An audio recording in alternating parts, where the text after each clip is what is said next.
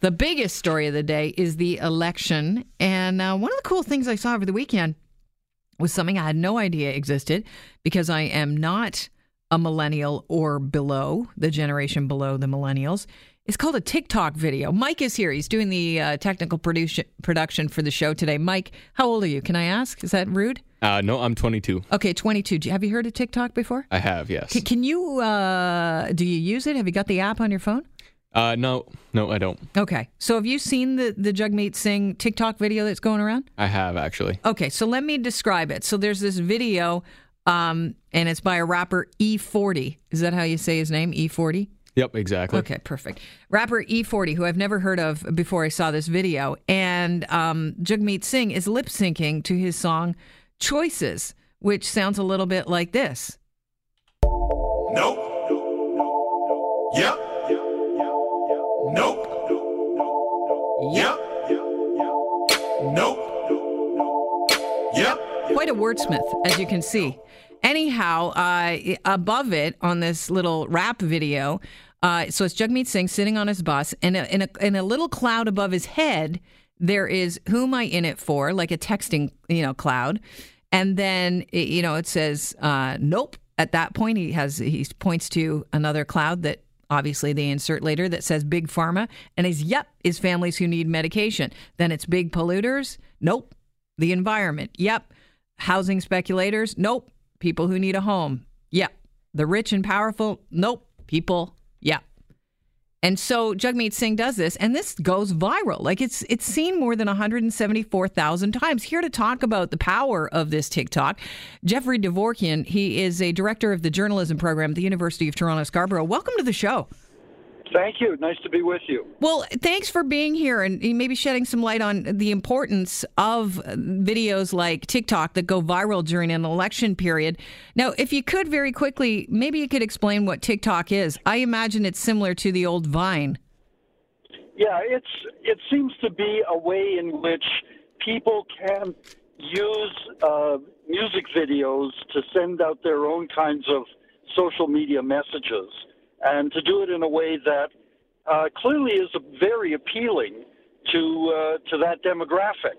Um, I confess that it was my students who told me what TikTok was. They mentioned it, and I'm so old that I remember when I was a reporter and an assignment editor said, Dvorkin, do a TikTok on what happened today in Parliament. And that meant you did a story starting at well at nine o'clock. They met and then they passed this, and you know you walked through the day. Right. That was that was a TikTok, and then, and so my student said, "No, professor, you're wrong. This is what it is."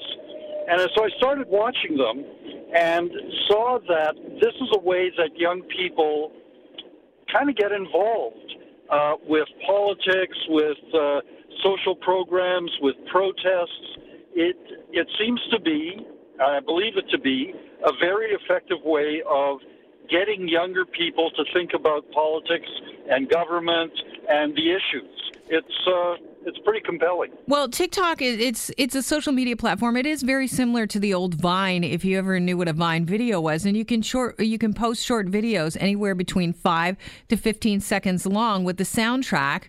So, I mean, how much information could they be getting, or are we just talking about basically headlines? I, I don't think uh, I don't think information, contextual information, is what it's all about. That you have to go somewhere else for that. What it does do is it creates a kind of community of like-minded individuals who kind of enjoy sharing uh, thoughts, ideas, memes. Uh, among themselves. It's not for, you know, the deep political analysis of what social programs are being proposed or not being proposed. This is all about sharing images. And that's, it's kind of music video at, in a, on a new platform. And in the same way that when uh, Twitter began back in the ancient days of 2008, 2009, people of a certain generation said, well, this is outrageous, it's not contextual, it's a disservice to information. But as we've seen, certainly with Donald Trump, it can be a very effective way of getting a message out. Whether it's the right message or the complete message is another question entirely. But I think the value of it is is that young people start thinking about these things and thinking about how they want to express themselves. That's always a good thing. Right, but um, if they're going to just vote on the person that uses this uh, piece of medium, which is largely just uh, trying to find like-minded people or people that uh, you know find have the same sense of humor, uh, th- that still could garner a vote, which you know that vote counts. Absolutely, and I think that um, we should take the long view, or at least I will. I will take the long view and say this is a good start. This is a good way of getting young people involved in thinking about politics and the issues, and as they grow and grow older, uh, they'll start looking for other ways to amplify and contextualize the information that they've already spotted on a TikTok. No doubt about it. The uh, youth vote seems to really uh, relate to Jagmeet Singh and what he he's doing. Uh, you know, I don't think you, you would think that Trudeau would be using this TikTok platform more than he is because last uh, time around, I mean, he really did court the youth vote. But Elizabeth May tried to get in on this, and it shows that not everybody should or is appropriately using the medium because here's her TikTok video very quickly. Like a star. Name is. Ooh, don't have no panties. Okay, so apparently she did this parody, like this dance. It's a TikTok va- dance to this song, and one of the lines is, you know, it's uh, a witch with a bead don't have no panties, and I'm thinking, wow, lady, you really. You know, did not use this um, this platform appropriately. In fact, it makes her look old and stodgy, and she becomes the joke. So it really does show there's a you walk a fine line when you're you know uh, adopting the the new media and new platforms. Yeah, those of us who are really hip can, uh, can get away with it, but others might not be able to do it quite so well. Can we break down the social media and politics into different demographics? Like, is Facebook for old people now? Oh, completely. Um, I mean, I, it's uh, occasionally used for certain kinds of messages, but my, I sense from my students that uh, they really ignore it, and they're they're into Instagram and TikTok, uh, things that have uh, a more passing nature, you know, that that aren't really about getting into the details of things. It's impressionistic and it's lively. And those are the qualities that they're looking for. Once they get the impression, though, are they seeking out more information, or you know, because the headline just misses the hows to the whats. Yeah, I think that I think what happens is is that, uh, and this is purely my own sense of what of what this is, is that by the time these young people reach their late 20s and early 30s, they're starting to look around for different kinds of information. But in their late teens and early 20s, they're still deeply affected by music videos and the the visual methods by which music videos are presented.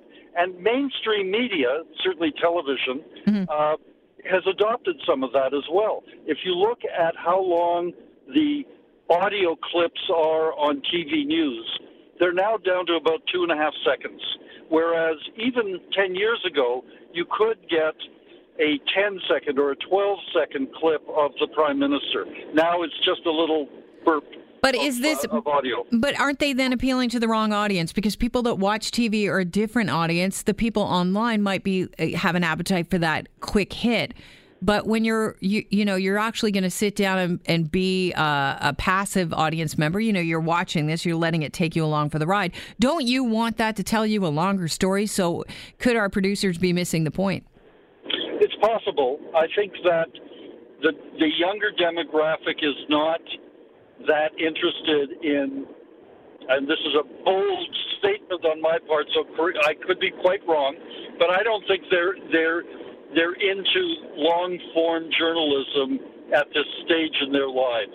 They're into a a shorter, snappier, uh, more interesting visual presentation of these, and these are the things that stay with them when they get a little older and they have to think about mortgages and things like things like that. then they start paying attention to events and circumstances in a in a different way. Uh, we used to say when I worked in in radio uh, that uh, we're waiting for the audience to catch up with us, so that by the time 30s, they're listening to the radio, they're taking part in the, those discussions. They want more context, but uh, for younger people in their late teens and early 20s, that's not necessary yet. I just I know you're you talk about young people a lot because you work with them. You know, you're you're teaching uh, at the uh, University of Toronto Scarborough journalism. Uh, let me just ask you this: Is it time that we revisit the rule of no? Uh, photos in voting booths and in election polls because it seems like that is something that would get the youth out to vote. Yeah, it's possible. I think there might be a concern That you're concern that you know maybe somebody's going to intimidate someone taking their picture as they come into a polling a polling office um, and they don't want to be identified and this is, might dissuade them from voting. So i think it's a it's a fairly fine line. Um, i think the privacy of the vote is also very important. So um, my first instinct as you asked me is to say maybe there shouldn't be social media allowed or cameras or or cell phone cameras allowed in the in the polling booths. I appreciate your time today. Thanks so much, Jeffrey.